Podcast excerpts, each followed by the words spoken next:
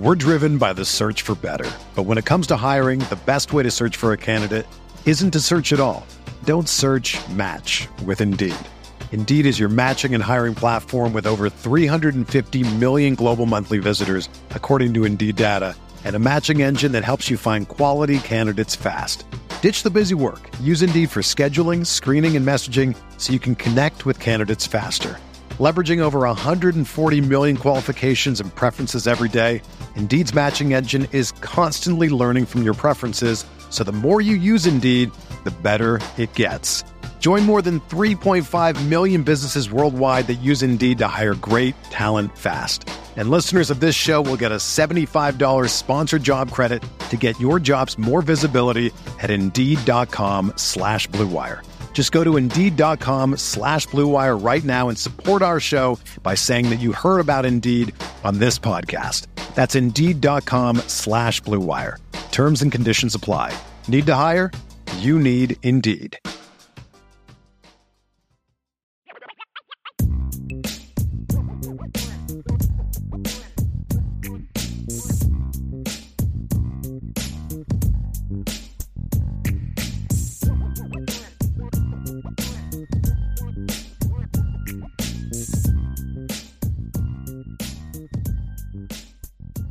Ryan Roberts, it's mailbag time, man. Let's rock this thing out, okay? We I'm going to start right now with what Brandon had, and then we'll get into some super chats. But uh, Brandon says, B, Ryan, can I get a prediction for Texas Tech, Oklahoma State, and then Kansas State, Iowa State? And then there's yep. a third game I want to ask you about too, Ryan, as part of the mailbag too. So Texas Tech, Oklahoma State, Ryan, what say yep. you?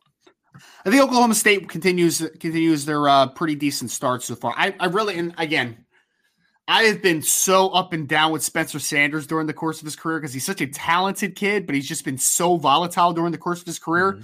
But, I mean, so far this season and dating back to the Notre Dame bowl game, man, like he's looked pretty good. He's been playing good football. Yeah. So I think Spencer Sanders has kind of turned the corner as a fifth-year senior. I think he's playing good football, and I think they still have Colin Oliver and Brock mm-hmm. Martin and a, you know, a couple of nice pieces on the defensive side of the football. So I think Oklahoma State wins that one. Texas Tech has been kind of a pesky team most of yes. the year, right? Like they've played really competitive football games. So I'm not saying it's going to be a blowout, but I, I I will just take the Oklahoma State game and uh, Oklahoma State team in this one narrowly over a tough Texas Tech team. Ryan, you know, the interesting thing for me is I would I would argue, obviously, statistically, last week's performance over Baylor was obviously Spencer Sanders' worst performance of the season, just statistically from a yard standpoint. Yeah. Only threw for one hundred eighty-one yards, six point two yards per attempt, went twenty of twenty-nine. But you know what? He actually impressed me in that game. Mm-hmm. And, and, and the reason why is because, to your point, he avoided like the really bad mistakes. He avoided the really bad misses. There wasn't a lot there for him down the field, so he took what was there. And then the way that Baylor was defending him opened up some opportunities for him to make some plays with his legs. And so what we saw, Ryan, was he was he did he avoided the big mistakes. He made plays when he needed to make plays, and he put that team on his shoulders, and they went on the road and beat Baylor thirty-six twenty-five in a game that really they controlled from start to finish. And he was able to win without being at his best. Yes. And that's the thing. When he was on, they could play with anybody. But when he was off, they could lose to anybody. And he yeah. showed me last week because, you know, I mean, Central Michigan, Arizona State, and Arkansas Pine Bluff are not tests for sure. Oklahoma State. They're just not. Baylor on the road was a test. Now, Baylor's not as good as they were last year, but it's still a test, Ryan. Mm-hmm. And they they they passed the test with flying colors, in my opinion, offensively. And their defense showed a little bit better, more improvement, and that's going to be the key for me. Texas Tech is not a team that, like, like look, they're they're they're like you said, they're pesky. You know, tough win over Houston, thirty-three twenty. They lost by thirteen to N C State, but that was a, a I felt a more competitive game than the final score. I don't know if you agree with that, Ryan, but I thought just how the game played out, I thought it was more competitive final score. They go, then they bounce back from that, beat Texas thirty-seven thirty-four, and they lost thirty-seven twenty-eight to Kansas State, but they hung in there. They they they play with Kansas State. I just think this game they're going to get smacked a little bit. I think this just because I just don't think they have the offensive firepower. I think I think Donovan Smith, Ryan, you pointed out him to me, so I watched him a little bit this week. He's he's a pretty talented kid. The problem is he he has got a little bit of Spencer Sanders in him. In my opinion, he is now what Spencer Sanders used to be. He'll make some throws where like, wow, that was a big time throw. Kid's got seven interceptions so far this year in five games, mm-hmm. right? That's my that's my problem. So uh, I I think that's going to come back to haunt them this week against Oklahoma State. I agree with you. I think Oklahoma State rolls. How about Kansas State, Iowa State? That one's a tough one, man, because they, they are kind of similar football teams in the sense that they play really good defense and they're they try to kind of they establish the run. I mean, on Iowa State's side of the things, you got Jaleel Brock, who's had some good moments this year. Kansas State, of course, they have Deuce Vaughn, and Adrian Martinez has really played well over the last couple of games. Ultimately, I'm going to ride the hot hand there. I think that both teams are competitive and play good defense for the most part. I'm going to take what Adrian Martinez is doing right now, yeah. as, mu- as scary as that sounds, because I think that he's given them a dynamic element as a runner. Deuce Vaughn's a good football player. I take Kansas State in this game just because I don't think that Iowa State has enough offensively. I think Iowa State's in trouble. I do. Ooh. I think Matt Campbell did some nice things at Iowa State, but he missed an opportunity last year. He had a very veteran team, you know, veteran quarterback, one of the best running backs in college football, veteran receivers, and they just couldn't take advantage. And they went, what, seven and six last year? Something like that. They're three and two now. I, Ohio stinks. Southeast Missouri State's an F C S team. They beat Iowa ten to seven, you know, got outplayed by Baylor at home, couldn't move the ball on Kansas last week. I mean, that's the only time Kansas has looked good on defense all year was last week against Iowa State. I think I think they're in trouble. I do. Because after this, they got to go to Texas, then they're home against Oklahoma, home against West Virginia, at Oklahoma State, home against Texas Tech, and then at T C U. If they don't win this game at home against Kansas State, they may not make a bowl game this year. And I think at that point in time, a lot of shine is off of Matt Campbell. Right, because he raised the bar, and now he hasn't been able to live up to the bar that he set, and I think they're going to fall back down, in my opinion. So they need this game. If they win this game, now they're four and two, and then you, you know, you, maybe you lose to Texas next week. Next week, you're four and three, but then you got Oklahoma and West Virginia at home. You can win those games. You can beat Texas Tech at home. Now all of a sudden, they they may have a chance to win seven games this year, and then go to a bowl game and go eight and five, and then it's like, okay, yeah, this is what Iowa State's supposed to be.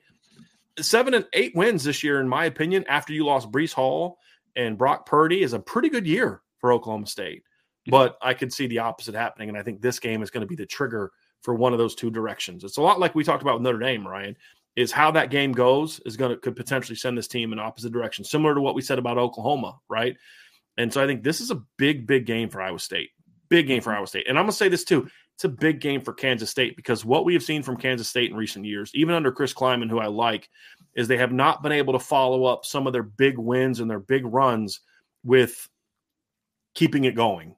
Stacking right? it. Yes. And so, you know, I look at this year and and they had the blowout win over Missouri and then you fall to Tulane the next week. Well, you can live with that now because Tulane's turned out to be a Willie Fritz is doing a really nice job at Tulane right now. You know, they're four and one. Uh, they, ha- they have a win over Houston, a win over Kansas State. They dropped the game at home to Southern Miss. That's not a good win, but you know that's a, a, a bad loss, but not as bad as it looked at the time. But they followed that up with the Oklahoma win, and then they bounced back with a quality win over Texas Tech. Now can they go on the road and keep that rolling or not? That's, to me, something we need to learn a little bit about them, in my opinion. Yep. So I definitely want to definitely want to see that play out, Ryan. We're driven by the search for better. But when it comes to hiring, the best way to search for a candidate isn't to search at all. Don't search, match with Indeed. Indeed is your matching and hiring platform with over three hundred fifty million global monthly visitors, according to Indeed data, and a matching engine that helps you find quality candidates fast. Ditch the busy work. Use Indeed for scheduling, screening, and messaging so you can connect with candidates faster. Leveraging over one hundred forty million qualifications and preferences every day, Indeed's matching engine is constantly learning from your preferences. So the more you use Indeed, the better it gets. Join more than three point five million businesses worldwide that use Indeed to hire great talent fast. And listeners of this show will get a seventy-five dollars sponsored job credit to get your jobs more visibility at Indeed.com slash Blue Wire. Just go to Indeed.com slash Blue Wire right now and support our show by saying that you heard about Indeed on this podcast. That's Indeed.com slash Blue Wire. Terms and conditions apply. Need to hire? You need Indeed. I never dreamed I would talk this much about coffee, especially since I'm not really a coffee drinker. But ever since we first tried Trade Coffee, my coffee-loving wife is not only hooked, but I've even started to drink coffee, and I've got my mom hooked on it as well. Let me tell you about Trade Coffee. It's a coffee subscription service unlike anything you've tried before because they partner with top independent roasters to freshly roast and send the best coffees in the country direct to your home on your preferred schedule. Their team of experts do all the work, taste testing hundreds of coffees from across the U S every month to curate over four hundred fifty exceptional coffees that make the cut. I've told you about our collection. The rich, sweet flavor of the Big City Roast from Joe Coffee, the full flavor of the Black Velvet from Atomic Coffee Roasters, where you can actually taste the malted milk balls. We love it. And if what I got isn't up your alley, don't worry. Trade will have whatever it is that you want. You can shop their most popular coffees by roast or flavor profile, or you can take the coffee quiz like we did and get expertly matched with the coffees that you'll love. Trade is the easiest way to get your very best tasting coffee delivered fresh when you need it. You've got nothing to lose because Trade guarantees you will love your first bag. If not, they'll work with you to replace it for free. So if you want to support small businesses and brew the best cup of coffee you've ever made at home, it's time to try Trade Coffee. Right now, Trade is offering our listeners a total of thirty dollars off your first order plus free shipping at drinktrade.com slash Irish. That's drinktrade.com slash Irish for thirty dollars off your subscription to the best coffees in the world. Give it a shot.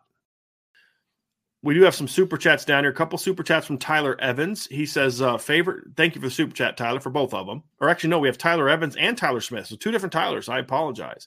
Tyler Evans with a super chat. Favorite game you guys watched last week, and how about that Thursday night game last night? I'll, I'll be honest with you. I did not watch it. I just, I mean, Ryan, you know this. I don't watch N F L really. I don't have time for it. I didn't even realize they were on until one of my wife's employees was, she's like, yeah, so-and-so, don't say her name. She's been out all, she's out this week. I'm like, why? She's like, she's in uh, Colorado for the Broncos-Colts game. It's like, okay, Bronco. I didn't know the Broncos were playing the Colts, first of all. I didn't know it was last night until I saw uh, a score update on on uh, coming across on Twitter. And I was like, oh, okay, Broncos you, you, you are playing. You didn't miss much. You didn't uh, miss that's much. What I heard. I saw, well, and, you know, I saw the final score, and this is like, oh, my gosh, it's disgusting.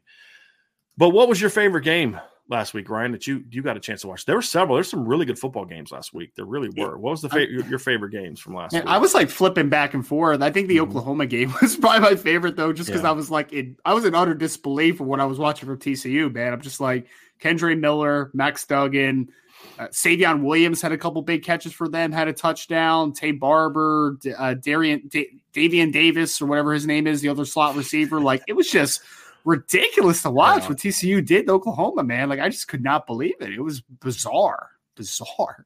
That's kind of how I felt about the A and M Mississippi State game. I didn't see I just, any of that game. I enjoyed watching Mississippi State just outplay them for four quarters. I really did. That was uh, that was very enjoyable. Oh, the very uh, enjoyable. The Ole, Ole Miss Kentucky was last week, right? Mm-hmm. I that was that a good game. game. Yeah, that, that was a good game. football game. And uh, big sack at the end. Will Levis has to hold on to the football at the end there because yep. yeah, they – no doubt. Had a no chance doubt. to win, but uh, Ole Miss is a decent football team, man. Yes. They got some guys. Defensively, Ole Miss has all of a sudden gotten a few defensive linemen in there, and yeah. Jackson Dart didn't have a great game, but he's you know played pretty well in spurts, and they have a really nice running game, obviously, with Quinshon Judkins and uh, and Zach Evans. So uh, t- tough football team Ole Miss has this year, it seems. It wasn't as good of a weekend as I hoped it would be, Ryan. Some of the games that I hoped would be good. I hoped that Arkansas would give Bama a better game.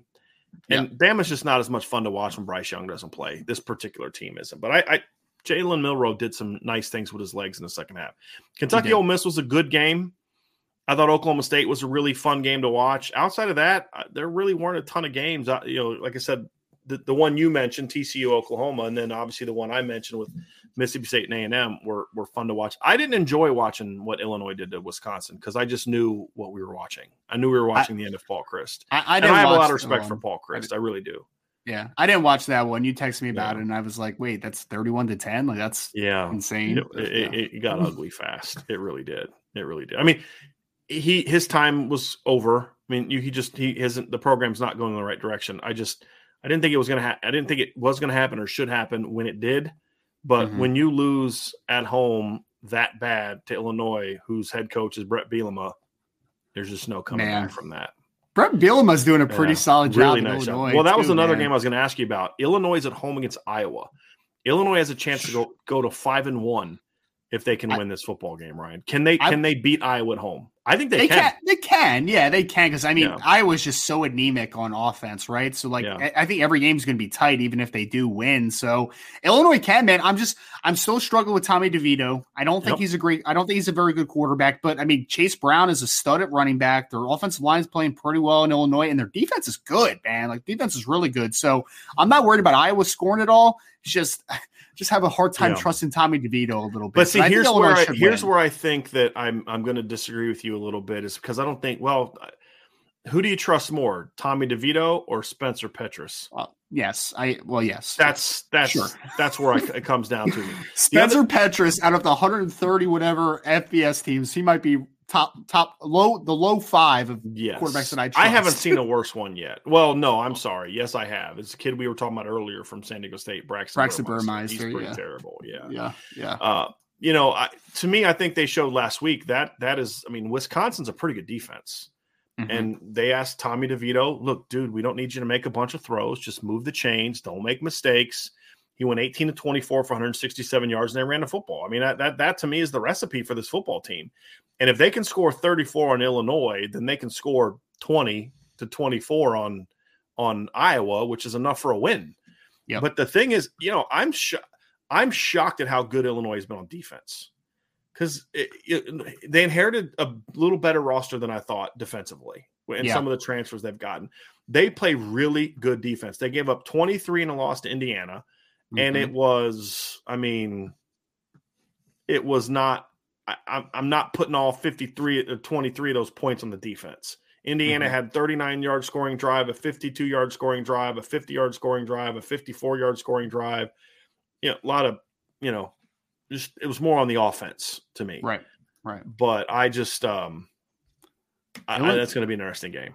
Illinois defense has a really has a nice secondary, man. Yeah. Sidney Brown's a good safety, but I'm telling you, right, Devin Witherspoon is one of the best corners in college football. He's playing fantastic. Really? And, interesting. Yeah, man, he's a really good football player. He's going to get drafted probably top one hundred this year, I think. He's had that okay. type of year.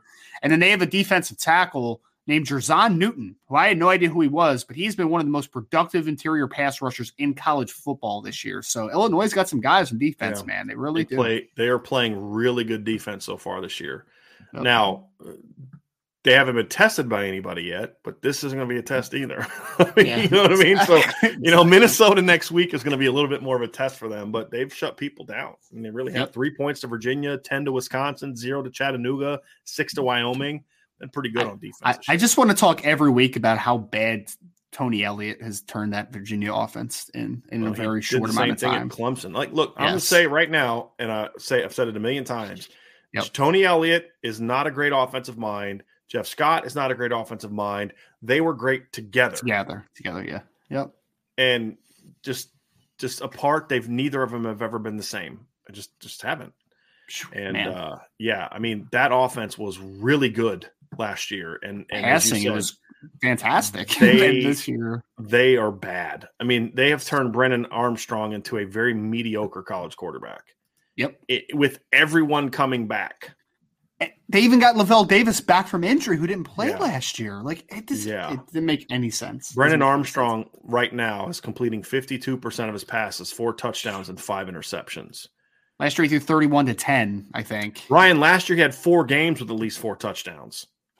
Man. I mean, you know what I mean? Like, you know, goodness gracious. And Dontavian Wicks can't catch a football this year. Like yeah. he's just he did not have a single game. And... Not a Ryan. He did not have a single game that was fifty-two percent completions or lower. His lowest game last year was fifty-five point six against Duke. And this Brandon year Armstrong is, was good last yeah. year, man. Yes. He was good. yes, he has ran that program right into the ground. It really is offensive. It's really bad. And I mean, the way that they're playing, Ryan. I don't see a lot of wins coming up on their schedule. I no. don't. I really don't. I mean, it's it's bad. Tyler Smith with Super Chat. Is this the week we finally see Lindsey get the deep ball? With the way we, B Y U plays their defense, I believe we will see him uh, a lot one-on-one. Possible. I mean, B Y U does a pretty decent job of, of trying to prevent the deep ball, mm-hmm. the way that they mm-hmm. drop into coverage. I think if Brayden's going to make some big play, I mean, we could see it, and that's why, what did we say yesterday, Ryan? Establish the run. Establish run, establish run, establish run. Don't let B Y U get into their drop eight kind of stuff. Make them get their safeties thinking downhill. If you can get their safety thinking downhill, then yeah, you can take one over the top. There's no doubt. Yep. I think more likely is what we'll see is something like a an over route, a cross, something like that, where Brayden gets free and catches it in, on the run and then goes that way if he's going to make a big play. But it, I would, I'm going to be honest, I would rather see him just flat beat somebody on a post route and go for a touchdown. If if Drew Pine can drop back and, and rip off a post route and Brade Lindsey catches it on the run and scores a long touchdown, that's going to send, that's going to be something that you want on film. Yes, no doubt. I just don't know if this is the week that we see it, just because of the way that they play.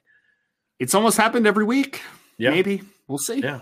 I'm just mean the structure of the, of the way that they play defense is what it was where yeah. I'm coming from. Oh no. I, I'm, I'm just saying to Tyler, like, is it going to happen this week? I mean, it may, it could have happened almost every single week this year so far. He was open for so... a deep ball against Ohio State. He was open for a couple deep balls against Marshall. He was open for a deep ball against Cal. I mean, it's been there. Just haven't been able to give him the football. So yep. we shall see. Yep. But thank you for that super chat. Here we go. Irish blooded over under on how many times Tobias is targeted. One and a half. Where are you going with Ryan on this one? I, I mean, I'll go under because I have mm-hmm. no reason to think that it's over. But yep. it, I mean, if it's under and it's one, that's better than it has been. So that's positive. Well, movement. I will say this. If the game gets played the way you think it could mm-hmm. with mm-hmm. Notre Dame blowing them out, then I, I do think they'll get him in and, and, um, and get him some targets. If, if he yeah. gets if he gets snaps in this football game, then I'll say it'll be over because yeah. I, I just I, I have a hard time believing that they're again going to just trot him out there for one or two plays and not let him get any action. Like get him yeah. some action, get him something. I was, this is a funny comment. Derek Colmer said Russell Wilson is trying to enter the transfer portal.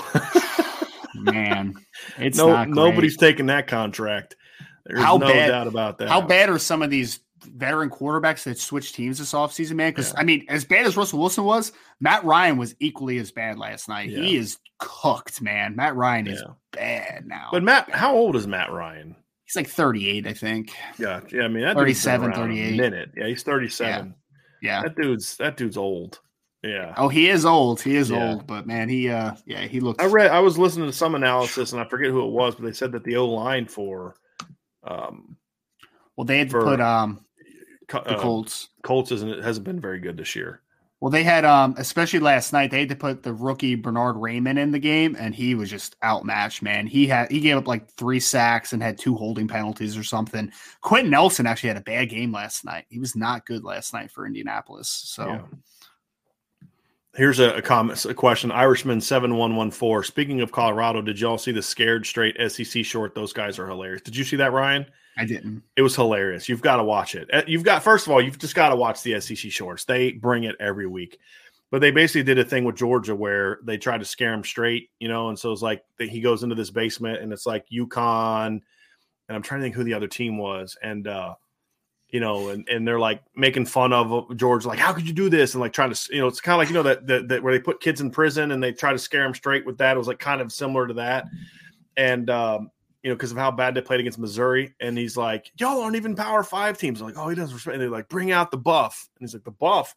And this big guy comes out, and he's wearing a Colorado shirt. He takes the Georgia guy, like picks him up, slams him up against the wall. He's like, we used to be where you were, national champs and all that kind of stuff. And he's like, now look at us. It's just like, it scared him straight, you know, and then it was just really funny. But it, they they do such good work. They really do. I love those guys. They're hilarious. It's like it's it's like every week. It's like just every time they come out, it's like they just bring it. I, they're they're phenomenal. They're a lot of fun. So you'll have to watch it, Ryan. Subscribe to them on Twitter, and you'll see it. it. It's great stuff. It's great stuff. All right. So the next question that we have here. Oh, comment from U S M A eighty-seven. I really really appreciate this. He says, "Don't forget to check out C F B Nation pods. I'm enjoying them. I appreciate that very much." Uh, the guys have done a great job. The Sporting News guys have done a great job. Bill Troche and Bill Bender. Uh, they do two shows a week.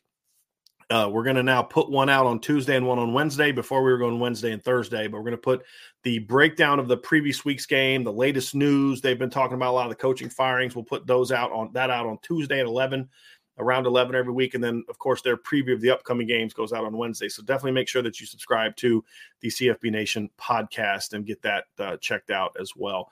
Uh, so Ryan had to leave, so you can go subscribe to S E C Shorts uh, on Twitter. So we appreciate or, that. Or or, um, so, or so my laptop didn't die because the charger okay, wasn't plugged in. There you go.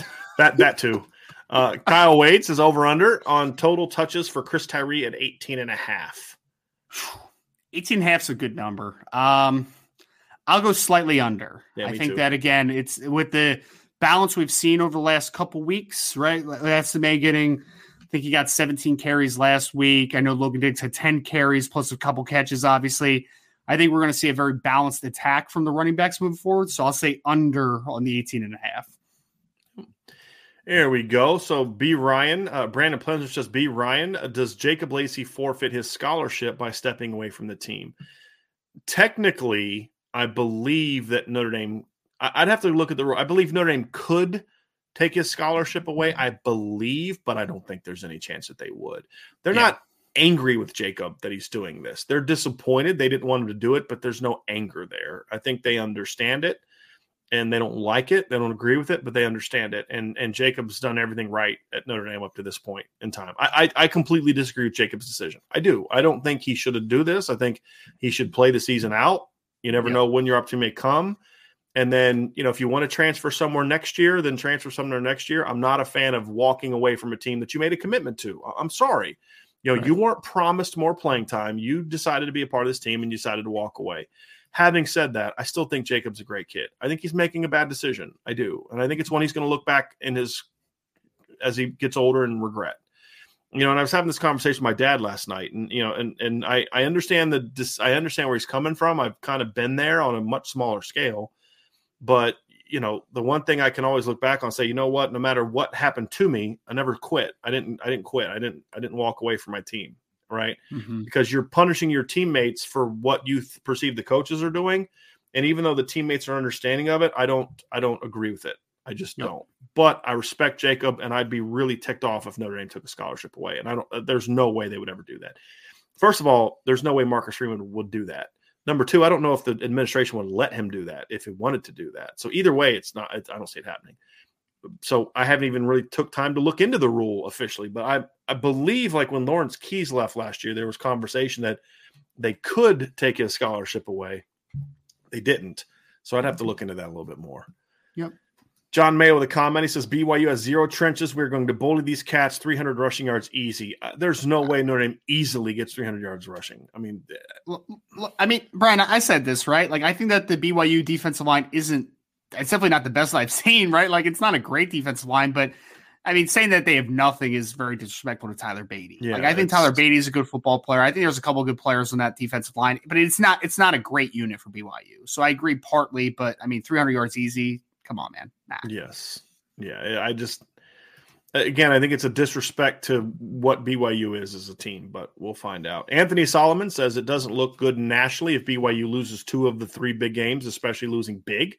As a Notre Dame fan, I would be happy. I know that I can count on the media to diminish the result is my point. And he's referring to something he said to somebody else. But I don't really care about what the national media says about Notre Dame about this win. I think this is a game that Notre Dame needs. If they have a big one over, over B Y U, yes, they'll talk down B Y U, but the, I think they'll still get plenty of praise for how well Notre Dame played. Mm-hmm. And but more importantly, it's you need to have more film of you being dominant that you can show recruits. Hey, look, we had a bad start, but we're good now. We've dominated North Carolina, who's four and one. And that's then we didn't even talk about that when we were breaking down that game, Ryan. If, if North Carolina goes on the road and beats Miami two mm-hmm. weeks after Notre Dame destroyed them, and then they also destroyed Virginia Tech, that's a great sign for Notre Dame. And, you know, it, it help, makes them look better. And I love Arkansas and what they're doing, but I will be rooting for B Y U next week when they play Arkansas at home. There's no doubt about it. Irish Blooded asks, bigger margin of victory this weekend, the Notre Dame game or the Kansas game? You were about the same on both for your official predictions, I, I was, right, Ryan?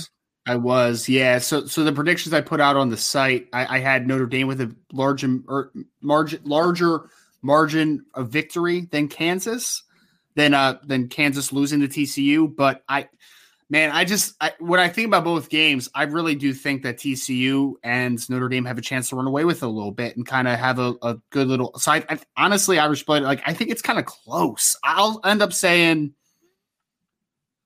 I'll say T C U slightly, just because I I think that I think that Kansas is a little more smoke and mirrors than B Y U is. So I'll just yep. leave it there. U S M A eighty-seven said, "Who saw Syracuse doing so well?" He did. I did. I did say they were decent. Yeah, yeah. you yeah. thought they'd be a better team this year. Now, yeah. uh, you know, five and zero.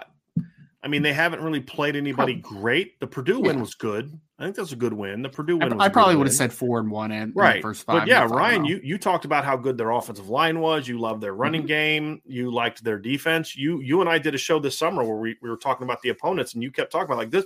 This team has a couple uh, pros in their secondary and, and some yeah. good veteran. We we did our all opponent team, and we had two Syracuse defensive players on our all opponent team. We had the the linebacker Jones, and we had the cornerback Garrett Williams. We're both on our all opponent teams. Yeah, and they, so, and they have. They have Darian Chestnut, yeah. who's another good corner. They have Marlo Wax, yep. who's playing good football at linebacker. They have Matthew Bergeron, who's going to get drafted pretty high at left tackle. Sean Tucker. I mean, it's right. a decent team. Oh, and that's Rondé what I was going to say. When we got into best position groups, we made the we made the we had the conversation that there's an argument to be made that mm-hmm. the best cornerback tandem on Notre Dame's schedule, this is preseason, could be Syracuse.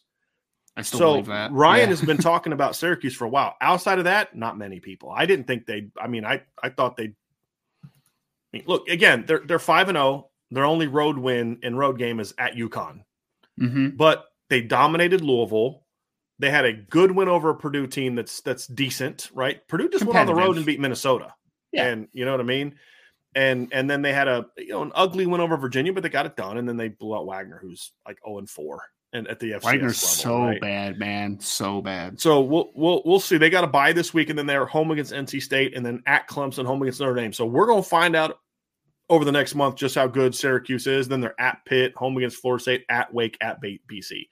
So this five and oh start could look not good by the end of the season, but they're doing some good fo- some good things. My question is, can Garrett Schroeder continue what he's doing, Schrader, continue what he's doing as the competition amps up on defense? That's good the question, question I have, because they haven't played yeah. anybody that I think is has a pulse as any good on defense so far this season. Yeah. That's the big question. I do feel good about for Dino Babers, though, after mm-hmm. what he's done over the last couple of years. It's it's nice that he's gotten off to a good start, because I have to think the seat's getting a little hot for him, man. Just had to right. have been before the season. But well, I had I had reached out to some people that are familiar with that situation to kind of find out, like, how's this guy still have a job? Yeah. Right. Like, and from what I was told is, here's why. Mm-hmm. They're willing to give him a much longer leash because he is incredibly well respected at that school. Cares seems, about the kids. Seems like a good dude. Right. Yeah. Getting academics, treats people right. I mean, that's the, those things that I've heard. Now, not always the most organized head coach. You know, there's been some staff issues at times, but very well-respected guy. And the twenty eighteen season, was that combined with the twenty eighteen season was going to let them give them the benefit of the doubt to try to turn it around. But I was also told that if things go south this year, that that could be the final straw. So this yeah. is a much needed start. And, you know, I, again, between N C State at home, Notre Dame at home, Florida State at home, they need to upset one of those two teams. And then between at B C, at Wake, at Pitt, they need to at least win one of those two games. If they do that, they're seven and five, they're in a bowl game, and people are happy, in my opinion. Not, not in love with it, but they're happy. And then mm-hmm. if you can pull off a couple of those upsets, you know, extra upsets, and now it's on your eight and four. But that's why beating Purdue was important, because five and zero is, I mean, it's a good look. They're ranked. They're ranked in the top twenty-five, and they don't play this week. So unless N C State loses this weekend, which is possible, they could be playing in back-to-back top twenty-five games potentially. Mm-hmm. So um, you know, because then they play Clemson the week after that. So I mean, there's there's just a lot more N F L talent on that team than people give them credit yeah. for. So yeah, and you have been saying that since before they started five and zero. Market Wise says, uh, based on what we've seen in totality, we should still be in show me mode. This game mm-hmm. could change that perspective quite a bit in the right direction. He's talking about the Notre Dame B Y U game, and that's kind of where I'm coming from. Ryan is agreed. This game will tell us a lot about this team. I'm going to be a believer in this team if they come out and do what we've we believe they're capable of. And I'll feel very good. We won't be talking about show me, show me, show me against Stanford and U N L V the next two weeks if they come out and handle their business against B Y U. I agree. But for this game, yes, he's correct. This is uh, this is still show me mode. It's a big There's game. No doubt. Coming out of the bye week, feeling decent about yourself after the North Carolina game, it's a huge game. No doubt yep. about it.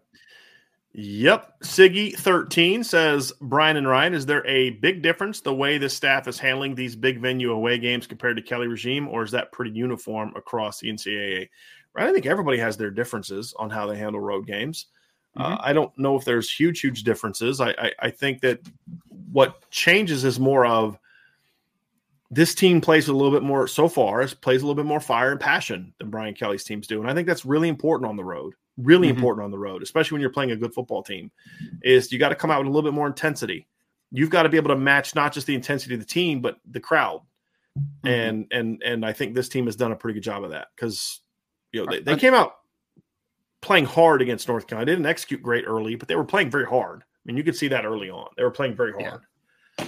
Yeah, I guess I, I was curious if this question was also referring to like the bed check stuff mm-hmm. and getting in at a certain time. Like, yeah. I didn't know if that's what that was. I don't think that's, about. yeah, maybe. I don't know if that stuff matters a ton to be, I mean, yeah. unless you're just doing nothing, which obviously would be a, a problem. I don't, I don't think that's necessarily uh, the case, but yeah, mm-hmm. I mean, that would also be a, an interesting one. Yeah. There's, you know, there'd be a, yeah. Yep. So let's go here to this next one, Ryan. Alan Krenn says, "Is B is so uh, so B Y U going to handle eighty-seven Michael Mayer?" I, they're they're gonna have a plan for him. I yeah. mean, handle him's a that's a big yeah. word. That makes it sound like they just they took him to the woodshed, right? Like they dominated him. I don't think anybody's gonna handle Michael Mayer. It's just can they limit Michael Mayer? Like that's the yeah. biggest thing. I think they'll have a plan. I mean, they have a couple talented linebackers that have some length to them that I think that they'll be able to try to limit him, but I mean, at the end of the day, handle I think is a little too strong because I think Michael Mayer is one of the best players in college football. So yes. I don't think anybody's going to handle him. Yes, I will. I, here's here's the thing, Ryan. For me, mm-hmm. of all the teams on the schedule, B Y U is one of the teams that is personnel wise in best position to handle him. Yep, because of the length and the type of cover players they have at linebacker. Now, can one of those guys handle Michael Mayer? No, but between you know bracketing and some different things, I think B Y U will have a Michael Mayer plan. Yes, mm-hmm. um, I don't think that they can, uh, like you said, handle him not one on one, but they, they they have the personnel to limit his effectiveness.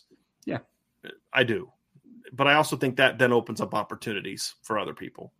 Yes. So uh, this question was asked. Sam Tyrell was asking when we were talking about our predictions earlier on, uh, how many picks do you have? This week we did four, including the Notre Dame game. We did Notre Dame and um, uh, B Y U. We did Texas, Oklahoma. We did L S U, Tennessee. And we did was T C U, Kansas was the other game uh, we did yes. also. Yep. And then on the season, we, we'll have four to five a week.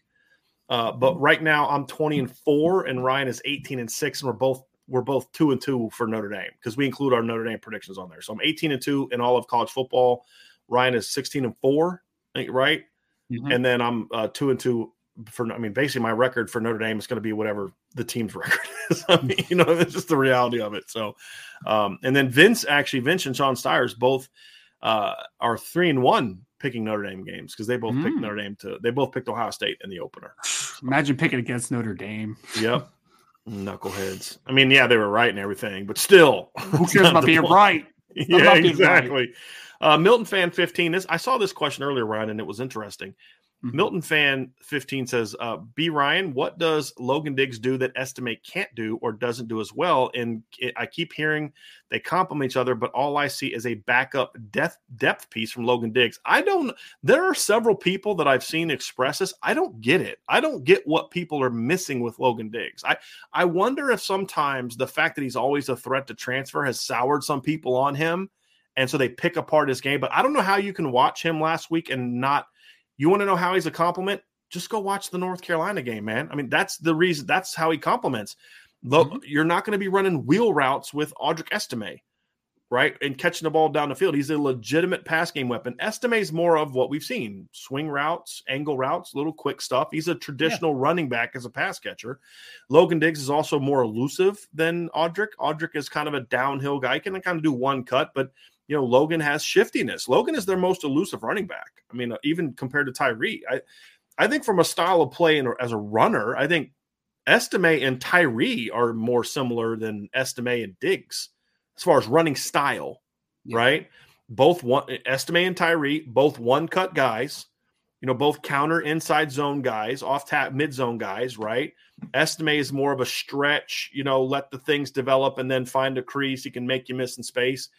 I think he is absolutely a compliment to those two guys, and I'm not quite sure what you would see that would make you, especially after the North Carolina game. Like I, I could understand this question before the Carolina game, but I, I'm a little puzzled by the question after the North Carolina game because I think that game was the perfect example of why Audric Estime is such a good compliment, not just to Audric Estime, but to also to Chris Tyree. Yeah, I think they all complement each other really well. I mean, if if Milton Fannin, like if I wanted to quantify him, right, I mean, I think Brian did a really good job of it, but just kind of reiterate again, I mean, Audric Estime is kind of that one-cut downhill hammer, but I think that he has some decent foot quickness in the hole, so I think he can make a, a second-level defender miss. Logan Diggs is kind of shifty, make him miss in the hole, can run a little more routes than than what your typical running back can do. And then Tyree's the lightning, obviously. Tyree is also a one cut and go guy, though, right? Like he's not a make you miss a ton in open space. He can do it some, of course, but he's wants to get vertical and he wants to be really, really fast. So I think they all complement each other really well. I mean, Brian, I've, I have never once said that like this is a two-headed running back situation and then there's a depth piece behind them. Like this is a three-headed system, in my opinion. I think they can all contribute and they all do things that are very different, in my opinion. Yeah, I agree. I think you nailed it. Next question that we have, Brent Smith. Why were Jacob Lacey's reps so inconsistent from game to game? Ohio State twenty-nine, eleven for Marshall, uh, two sacks versus Cal, and he played, I think, twenty-four sacks versus Cal, and then nine snaps at North Carolina. Um, I can explain to you why. I just don't agree with it. They basically, in the opener, they just they rotated a lot of guys in, but after that, they went very offense or pass game versus run game oriented game plans.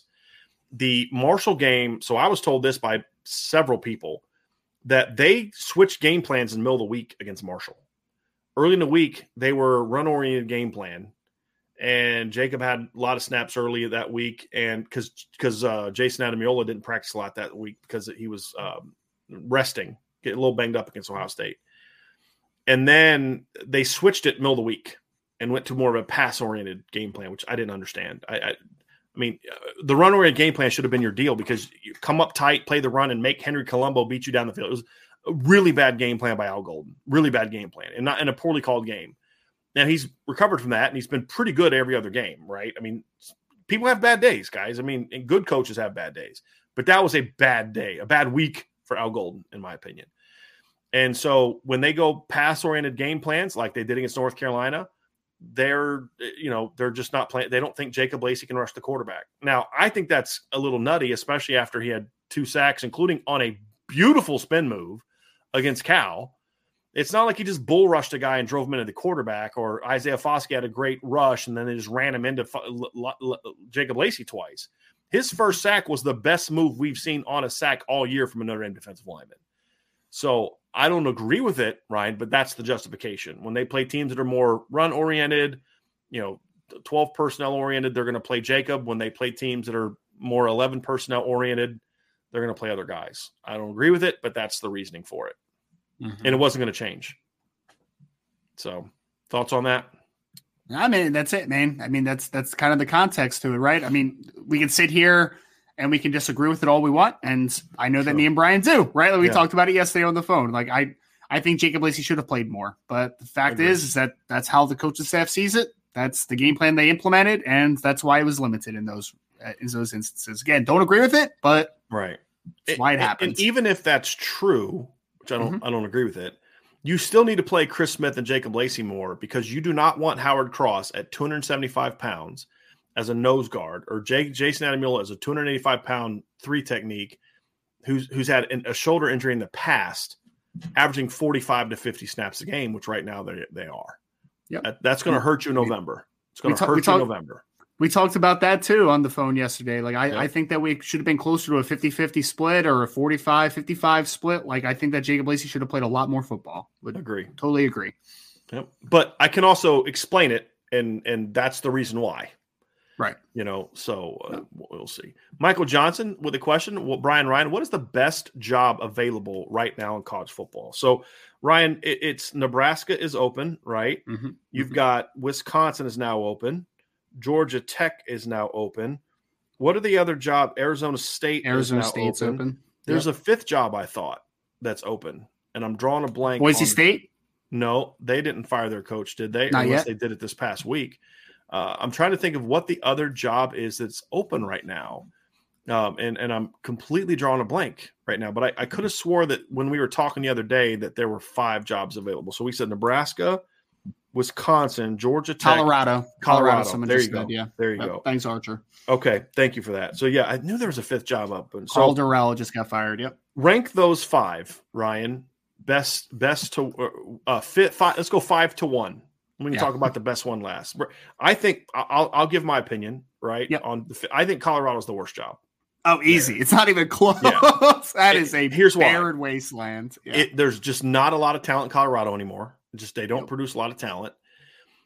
It's a very weird school. It's like you, if you took Cal Berkeley and put it in the mountains, it's that's the kind of school it is, right? Which, yep. man, whatever, it is what it is. But that is going to hurt uh, hurt you in attracting certain types of players from certain parts of the country. Just is. Yeah.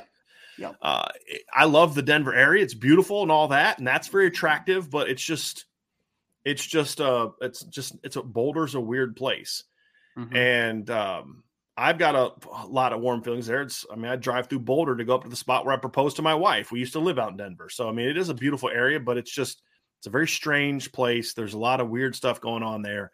The program hasn't been good, really consistently good for a long time, and mm-hmm. I think the other part of it too, Ryan, is.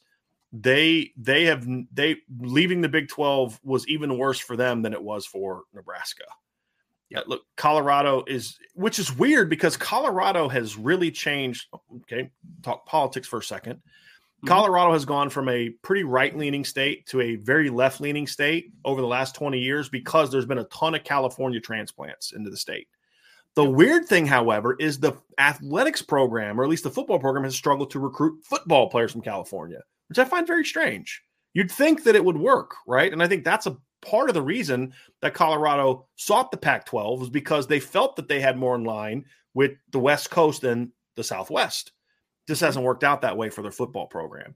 So I think those are the factors why I think this is a bad job. I don't think they pay well either. Uh, facilities are just kind of okay. It's uh, it's a bad job, in my opinion, and I don't see it getting any better. I, I don't. It's, it's yeah, and and I mean, and the previous regime has left them with nothing, right? No, like it, immediate, like I can't see them getting a quick, like not even a quick turnaround, but like too respectable quick because it's just it's bad right now, man. There's yeah. not much talent there at all. Yeah, really not. What's your fourth job? I, I'm I'm sticking I'm sticking in the conference. I'm going Arizona State next. Oh, I'm uh, not I'm not going yeah. Arizona State. They're yeah. higher up my list. Um, yeah. I would probably go Georgia Tech. I think Georgia okay. Tech's in a tough spot. I mean, I don't think they have a ton of talent. I also think that you're, you know, I know that there's a lot of talent in the South, but you're still in the same state as Georgia, right? Sure. So you're not going to get like first hands in Georgia type of thing. You can probably get some decent recruits that maybe get undervalued a little bit, but I think Georgia Tech's in a pretty tough spot right now. Yeah. You know, for me, Ryan, I, I think Georgia Tech's a really good job. I do hmm. for the right coach. You, yeah. you, yes, you're in the same state with Georgia, but Georgia in the Southeast as a whole is one of those states where you can take all the scraps that Georgia doesn't want and still have a pretty good football team in the A C C, right? I mean, and, and you know, Georgia Tech doesn't have a lot of talent, but they have better talent than what we've seen from them record-wise the mm-hmm. last couple of years. I just don't think Jeff Collins is a very good coach. Also, I think Atlanta is a place that you – Georgia Tech has been and will continue to be a transfer portal haven in that it's a place that's, if the, with the right coach, will always be attractive to – to transfer kids that aren't making it at their school. You know, Miles Sims goes to Michigan from Georgia, doesn't make it, comes back.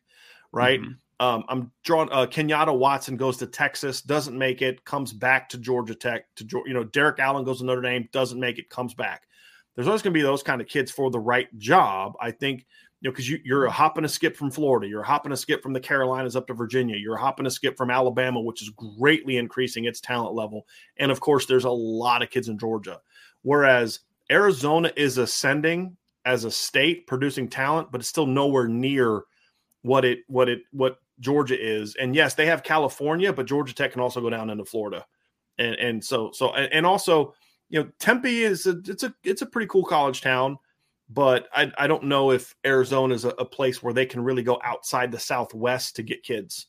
I think Georgia Tech academically also has a lot to offer where they can kind of go up to Ohio and go up to the Northeast, and they can even go out west a little bit if they get the right coaching staff and get some kids because they can sell a, a pretty quality academic situation as well. So I actually really like uh, Georgia Tech as a, as a program. It's it's just one of those jobs, Ryan, where it's got to be the right guy.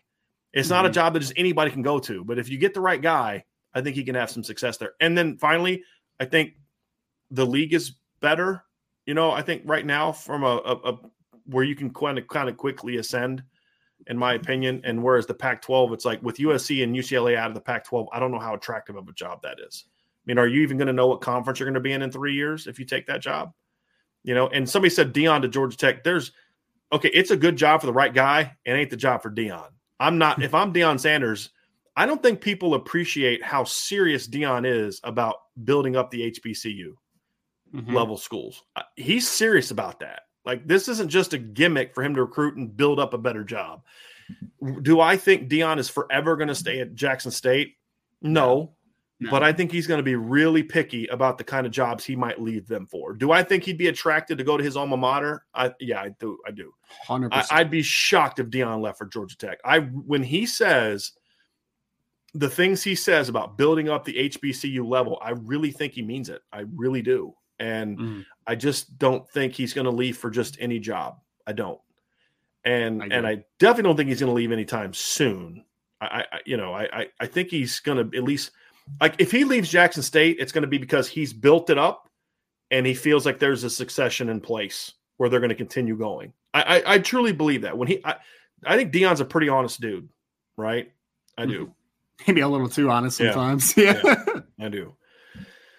So anyway, um, so we got we had another super chat there, Ryan, that I saw from Tyler Evans. Has Notre Dame has a Notre Dame game ever made you guys cry?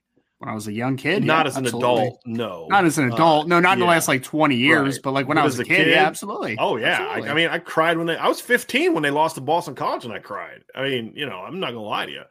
Uh, I cried when uh, Rocket when they called the penalty on Rocket. I was so mm-hmm. mad. I, there were more tears of anger. My defense, I was, I was twelve. But, I, well, I yeah. think I think I was twelve when they lost in the Bush Push game, and I definitely okay. cried in that game, one hundred percent. one hundred percent. Yeah. But as an adult, no. Yeah. Um, I will say this.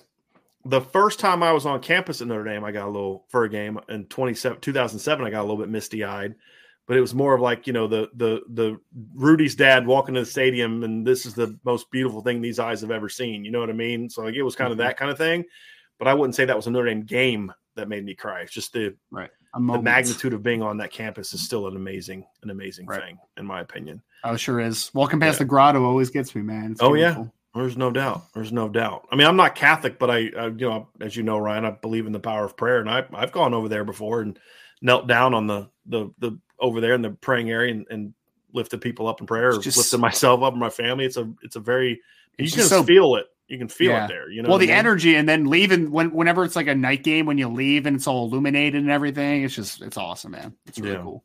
And you were not alone, Ryan, on the uh, the Bush Push. Connor Nepper says, "I cried. Right. The Bush Push. Pryor was screaming in the street because we won the dang game." So yeah, uh, Father David Penny says, "Brian, that happened to me at the Cal game this year. Walking on the field on the Friday with my dad. Wow, yeah." So uh, Drunk Vigo says, "Wait, Driscoll isn't Catholic." I've been pretty open about that. For a long time. No, I'm not Catholic. So, uh, yes, uh, not Catholic. So, uh, Tim Jenkinson says, Brian and Ryan, is putting Marist as a spy on Hall the way to go to contain him in the pocket and make him throw in the pocket with the way our corners are playing? Ryan, I answered that earlier in the week. I'm going to give you a yeah. crack at answering this question. See if you agree yeah. or disagree. Either way. I mean, I mean, th- this is my thing with, with the spy stuff, right?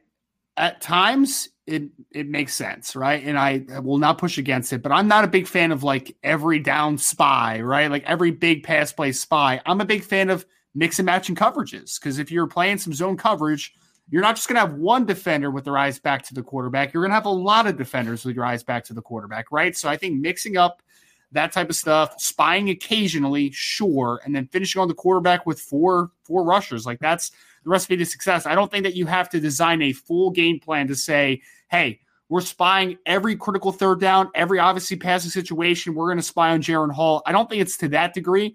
I think that you occasionally, you know, especially if, if Notre Dame's struggling with it, then sure, let's throw out a spy at some point, right? Let's right. do that. But mix and match coverages. Let's get some zone coverage. Let's get our eyes back to the quarterback, and let's go make plays. That's that's my philosophy. And if you're going to have a linebacker spying him, that would be my pick. Oh, one hundred percent. If it's if it is a linebacker, it's Marist. one hundred percent. Yeah.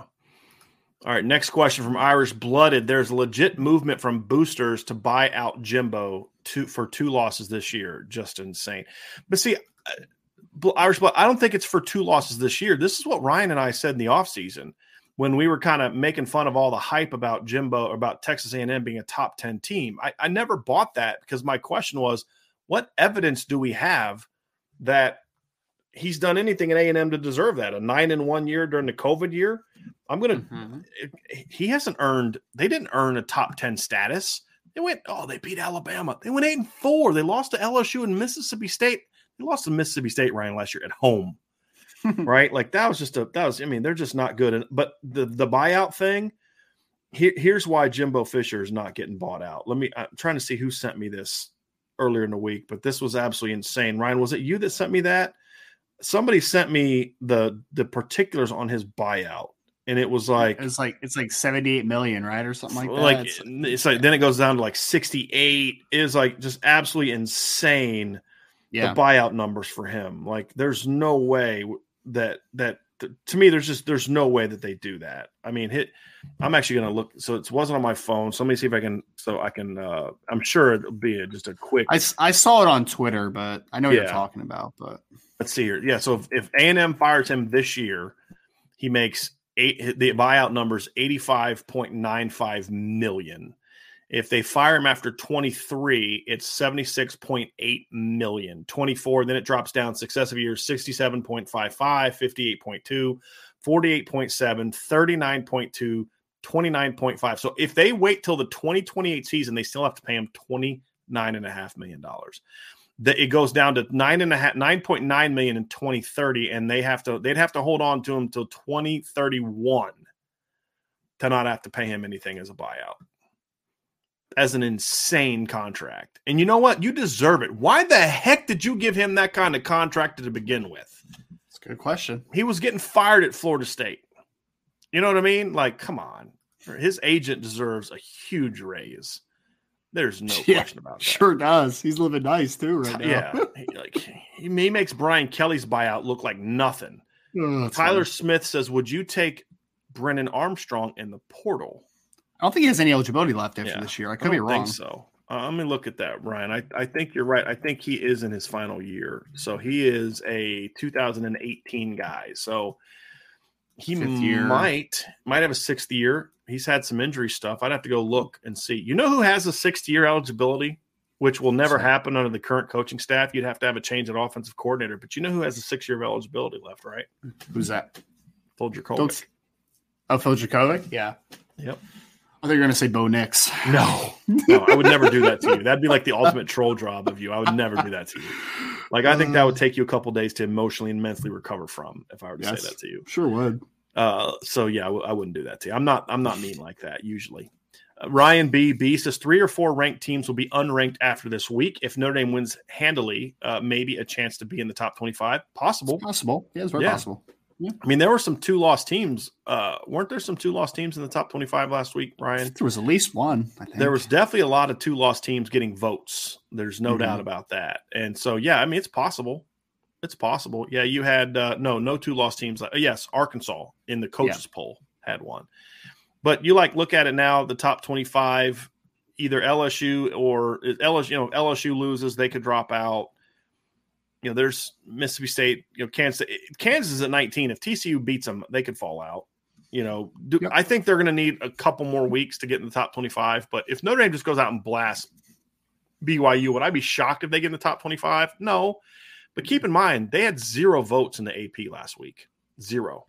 Yeah. Which I think is insane. Here's who, who here's who had votes last week. Baylor had eighty-eight votes. Why?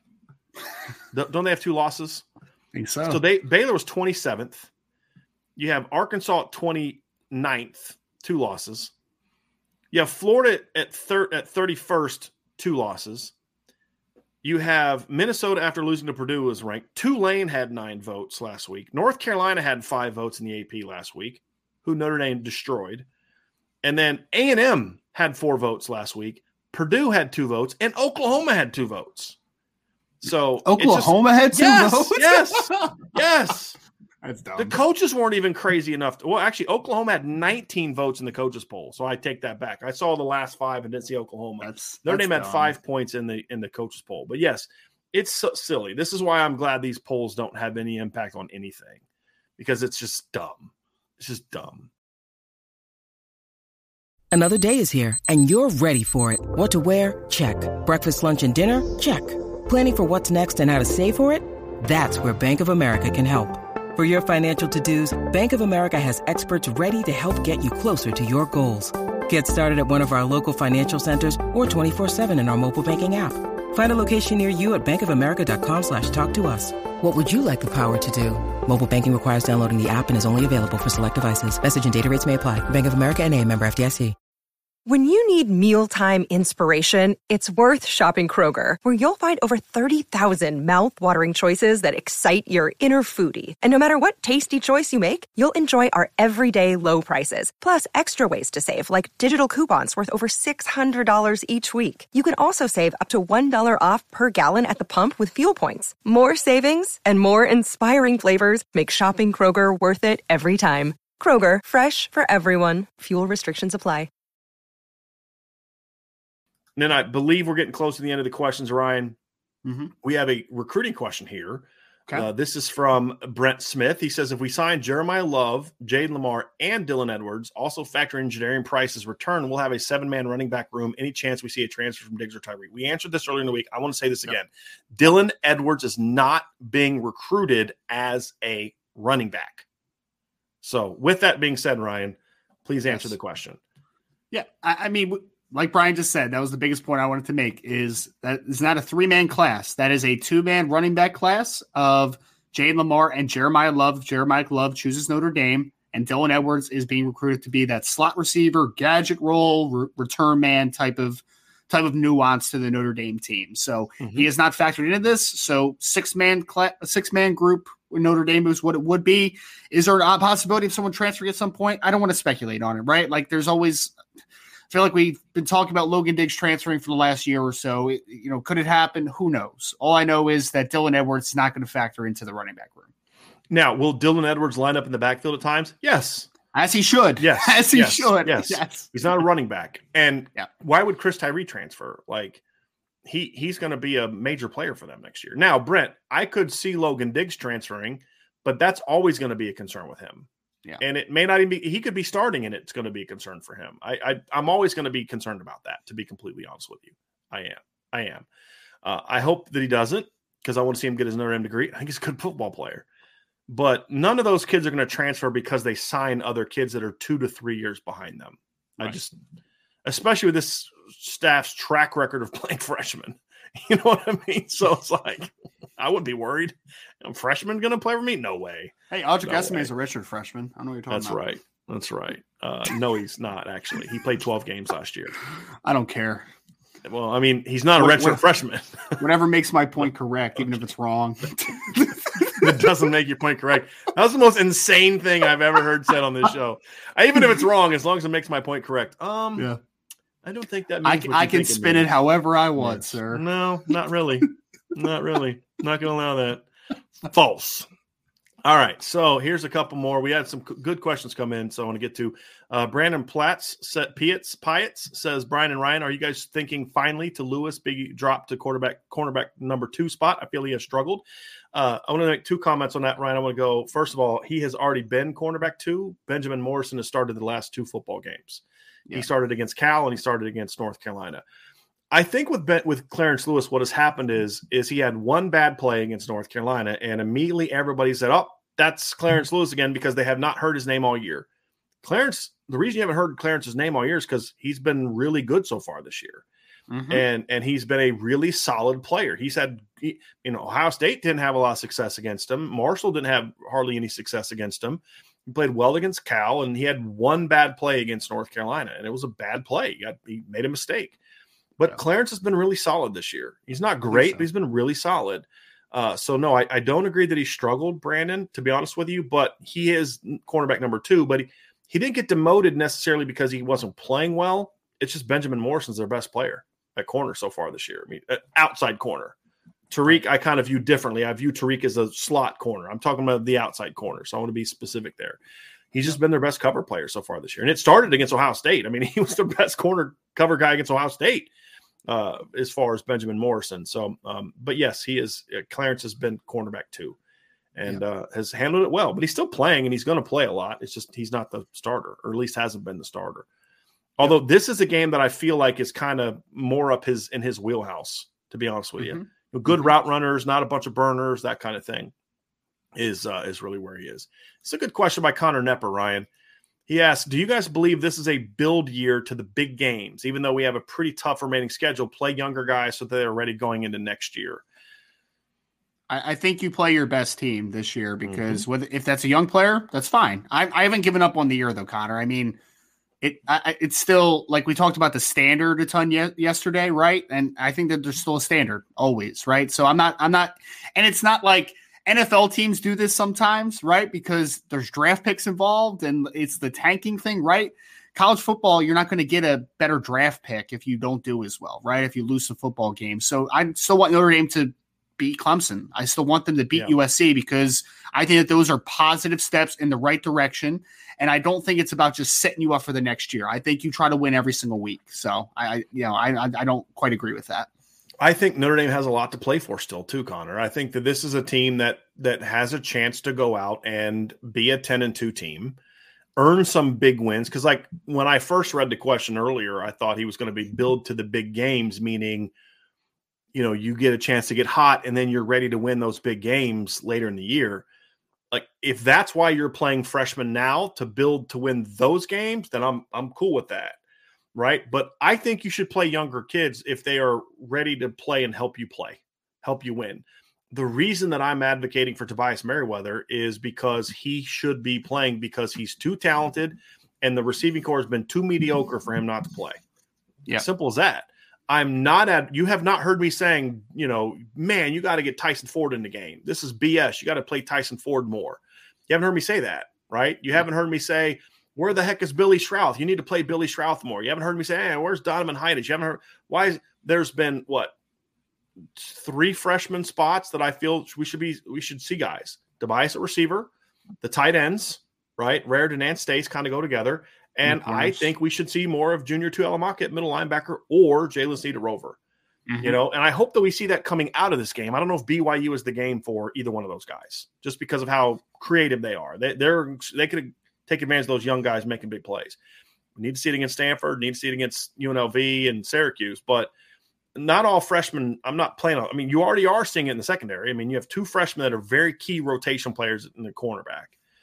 And and so I, I think you're the guys that I'm advocating for the younger kids. And I mean, there's some sophomores in there, but most of the sophomores are playing, right? There's some younger kids in there that need to play to help this team win, mm-hmm. right? That's what I'm advocating for, is not to play to build for next year, but it's play to to win these games. I think Tobias Merriweather gives you a chance to win these games, these games.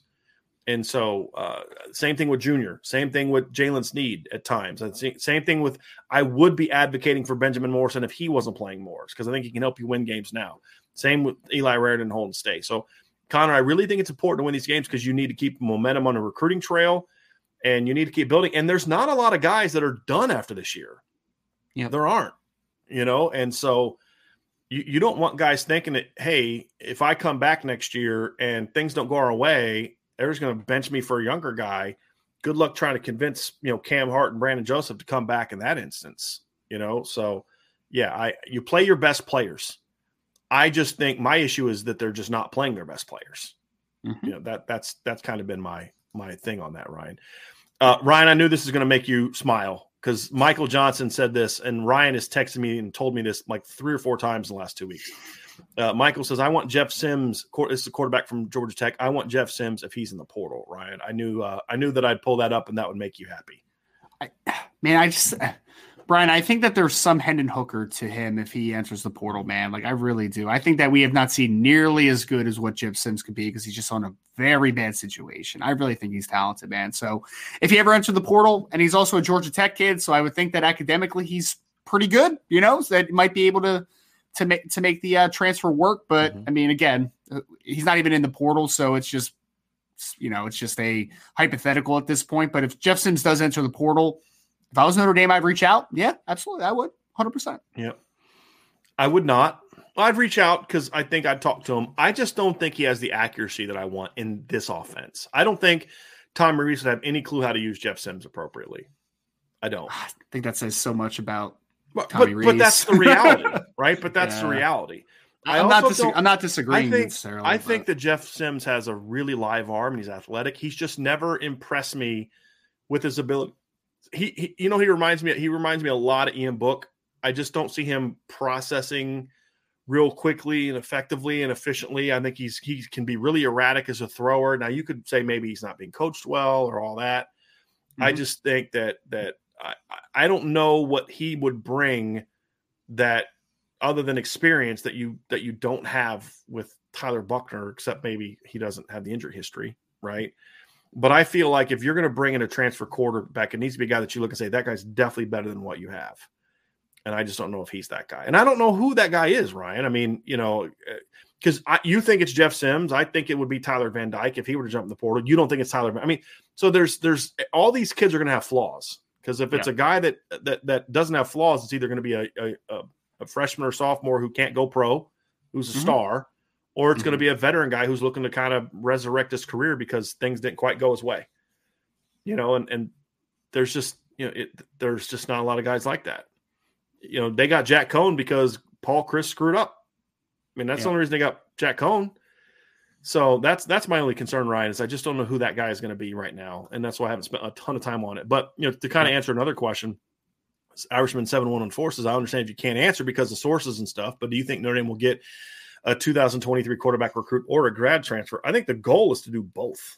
Yes, I agree. Agree completely um, on that one. Will they get either? I don't know, but mm-hmm. I think the the goal is certainly is is is both. Ryan, someone someone just said Tyler Van Don't in the chat, which is pretty funny. yeah, Tyler Van Dyke was a really good football player last year, and he's he's to me he's a product of. I'm not a big fan of Josh Gaddis. I just I don't I don't I've never been a fan of Josh Gaddis. Uh, you, you look at what Tyler Van Dyke did last year. If you put that kid on Notre Dame's roster, that's a really good football player and a really good team, and he fits what Tom Maurice likes to do much more so than Jeff Sims does, and I think that has to be factored in. Because that is Notre Dame's offensive coordinator. So I, I want to address this too. This is, I think, a very inaccurate statement. Derek Calmer, appreciate you saying it, Derek, but he says, disagree that these polls don't mean anything. The committee sees it and uses it to rate wins and losses. No, they do not. The committee has always been very adamant that they do not care about those polls. They rate wins and losses based on how they evaluate teams. Right? So uh, am I saying the committee members don't glance at polls? Sure they do. I would imagine that they do. But they do not use that. They use their own criteria to once they sit down in late October and start making their rankings, they base it off of they put together their top twenty-five and that and it's it's values off of that. So no, these things don't mean anything. And the reason we know that is because the committee is always very different in a lot of ways from the A P and the coaches polls. Like m- remember when uh, B Y U two years ago is a perfect example. B Y U was really high in the coaches and A P poll, and then the first ranking came out, and E S P N almost lost their minds because of how low B Y U was ranked. You remember that, Ryan, yep. in twenty twenty? Yep. And it's like, well, who was B Y U beat? You know, and anybody that year, man. Nobody. nobody. And nobody. The committee was like, we don't care what they think. You know, the committee's always been had some pretty big differences with the poll. So no, I, I don't think that it, it. I don't think it matters. It definitely doesn't matter when it comes to like where you can make a case, Derek, is maybe it matters for like the initial poll, but even then I don't I don't think it. But once they have their own ranking, that's what they base it off of is is uh, is those kind of things. So that's kind of how I look at it, you know. Mm-hmm. All right. So Tristan Paul says, I feel like if Notre Dame comes out flat and loses tomorrow, we have a coaching problem. Definitely very telling day. That's a pretty dark way of looking at the game, but I mean, it, it does show that they have a coaching problem right now, Ryan. I mean, I don't think you sure. would necessarily disagree with that. I think the question would be, is there any chance for a long-term problem, or is it more of just this current staff needs some tweaking after the season? I think that would be the bigger question for me. Yeah, I don't want to think about it. Yeah. I don't want to think about it right now. I mean, yep. Tristan, I, I mean, I think, again, if with every potential loss, there is going to be a moment where you're like, okay, what is the what is the overall state of this program. What does this loss mean? And every loss, I think, means something differently. If, and I, but I agree with you that if they come out of the bye week after having some momentum entering and they lay a goose egg against B Y U, there is an issue there. There is one hundred percent an issue. Mm-hmm. Now, is it long-term issue? Is it something that can be remedied? I'm not really sure about it. I have to take that one step at a time, but I do think that you're on par with like, hey, that's a eye-opening, like, what the heck is happening right now type of thing if they lay a goose egg tomorrow. Mm-hmm. Uh, Ryan B. said uh, they were talking about Cal's only U N L V being the only loss for uh, Cal's the only loss for U N L V, and then Ryan B. said, yes, Cal is their loss. We we who we were one pass away from losing to. Uh, that pass would have tied the game.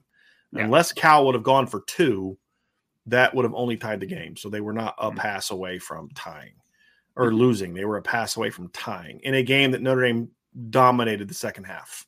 I mean, they, yes. they did. They did. We also have a uh, here. So uh, Beefeater says, uh, Brian, any chance of an I B meetup in Syracuse? That's definitely something to consider. Part mm-hmm. of it's going to depend on when kickoff is, because Ryan and I will both be in town for that game. Yep. So uh, just as we get closer and we find out what time kickoff is, it'll determine, because I'm actually driving. I'm not flying in for that game. It's like about a seven and a half hour drive. So I actually decided it'd be a lot cheaper, and it was, to get a rental car and just drive, just shoot on over. So I'll be driving to that game. Um, I think, Ryan, you'll be driving up for it as well, right? I will be, yep. So it just depends on uh, what time the game is, because if the game's like an afternoon or noon game, it'll be hard, because I probably won't be getting in until Friday night. Maybe we can try something Friday night or Saturday. But once we find out what time kickoff is, Beefeater, bring this back up again, and we'll be able to solidify some plans. I'm always cool. I'm always down to meet some people. So uh, there's no doubt. And then, you know, since Ryan will be there as well. Yep. Brent Smith asks, how would you classify uh, the Notre Dame offense? Pro West Coast? I think it's a a, a pro-style spread offense. Would you agree with that, Ryan? one hundred percent. Yep. I think at times it's just pure pro-style. Like when they are yes. really heavy on twelve personnel, it's just flat-out pro-style. Mm-hmm. Um, I think I think since Tom Reese took over, it's been more just pro-style. I think under Chip Long, it was more a pro-style spread. Yeah. I think under Tom Reese, it's been more just pro-style. Would you yep. Would you agree with that? I agree. I agree. I mean, I think, and but I like to, he said West Coast. Like, there's West Coast elements, sure, sure. but that's like, that's every offense. Now, every pro, honest. every N F L offense has some West Coast emphasis to it. Everyone. Yep. I mean, Alabama's, I mean, Sark, Sark is a, a West Coast guy. There's elements to what he does. That's partly why Sark doesn't like stop routes. Yes. Because the West Coast offense used very few stop routes, it was a lot of movement stuff. And that's kind of where that philosophy came from. Ex- exactly. So uh, somebody said spread. It's not a spread offense. A spread offense, there's two ways to use the word spread. One is your offense just spreads people out formationally. The spread offense ha- is a legitimate, like you can point to ph- philosophical principles that are part of a spread offense. And Clemson was very much a spread offense. You know, it's, it's going to have a lot of quarterback read stuff. You're going to use a lot of spread stuff, a lot of perimeter screens.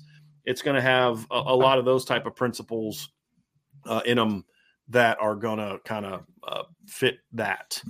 So yes, it, it, spread is spread is in that. And Notre Dame is not that team.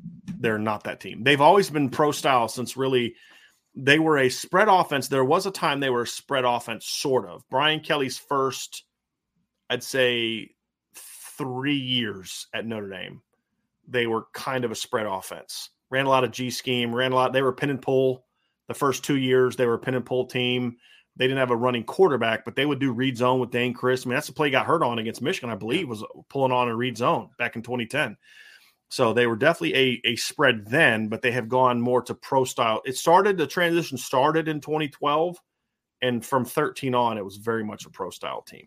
They were more pro style spread under Chip Long because he liked to do G scheme and buck sweep and you know, throw some of the R P O stuff, things like that. But, uh, yeah. Uh, Tyler Smith with a super chat says, uh, thank you, Tyler, for that. Was listening to ninety-seven point one The Fan here in Ohio, and they think Ryan Day is going to have to get a Q B in the portal because they haven't been playing McCord. He would be soiled to get if he – he would be um, – he would be soiled to get if he – he would be – okay, uh, he'd be a big pickup if they get him. I just – solid. Okay. Uh, I, uh, I don't know what you're trying to say there, buddy, but it uh, – I just don't see Kyle McCord not leaving. Like, why would he leave? Like, he's not going to leave during the season. That'd be dumb, right? But C J Stroud's going to be a top five pick next year. Like, C J Stroud's not coming back. You're going to walk right into this situation, Ohio State. You're going to have, like, what, two to three years left to play. Why would he leave Ohio State? Because he's not playing this year. He's not playing behind a guy who's ahead of, who's older than him. I don't understand like why he would leave, Ryan. That does. He's a redshirt freshman right now, correct? Yeah, yeah. So yeah, he'll have three years person. left after this. So I, I don't. That wouldn't make any sense to me. I, I think Ohio State fans just like to say crap to to get clickbait and stuff like. I mean, like the whole thing about the Brian Hartline and categorically denying he'd be the offensive uh, coordinator at Notre Dame. That. Like, what? Why are we that. talking about this? Like, why is yeah. this even something we're talking about? Oh, you guys don't have enough to. Oh, I get it. You guys are playing Rutgers every week and Toledo every week, and so nobody cares about what you're talking about because your schedule sucks since the Notre Dame game. So you gotta have something to talk about. So there we go. Uh, you know, I guess that's maybe why they're talking about it. I, I, I'd be shocked if Kyle McCord left because of playing time, because he's going to walk right into that job. Do you think he's worried about Devin Brown beating him out? No, he is not. He is not. I can assure you of that. So anyway, that's uh, that's my take on this game. So I think, Ryan, that's a good place to end it. It's a good place to end it. But, yes, I'll say this. If Kyle McCord did go to the portal and was interested in Notre Dame, heck to the yes on whether or not I would want him at Notre Dame. There's no doubt. That kid is incredibly talented. Incredibly talented. So anyway, Ryan, that's going to do it. Great show today. Tons of, of, of fun. Great analysis from you today. A lot, had a lot of fun in the mailbag today. Uh, very, very much. Somebody asked if we're coming out to California. I will not be coming to California uh, for the U S C game. Ryan will not be either. I am trying to get somebody out there, potentially one of my West Coast guys, potentially going to that game, but Uh, we won't be at that game uh, this year. So anyway, for Ryan Roberts, I'm Brian Driscoll. Hit that like button, everybody. Hit that subscribe button. Hit that notification bell. Share this podcast. Leave us a five-star review. ten a.m. Eastern tomorrow morning, I B, countdown to kickoff with Sean Stiers and Vincent D'Addario. And, of course, about twenty minutes after the game, since I'm not going to be at the game, we're going to get started with the post-game show about twenty minutes after the game. Uh, so we will definitely be ready to rock and roll on that. So we'll so lots of action coming up, everybody. So join the Irish Irish Breakdown message boards, boards dot irish breakdown dot com for the latest news, notes, and discussion about Notre Dame football. Have a great rest of your Friday, everybody. Thank you for joining us on the Irish Breakdown podcast.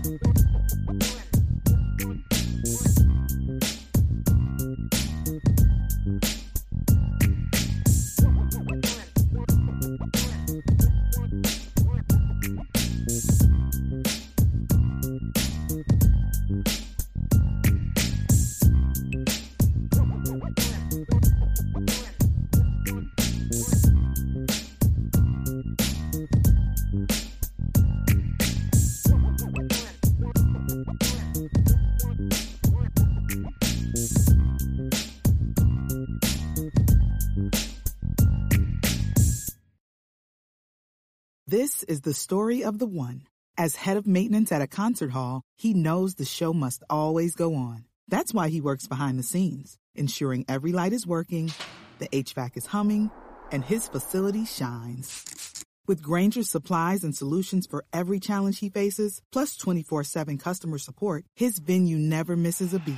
Call quick grainger dot com or just stop by. Grainger, for the ones who get it done.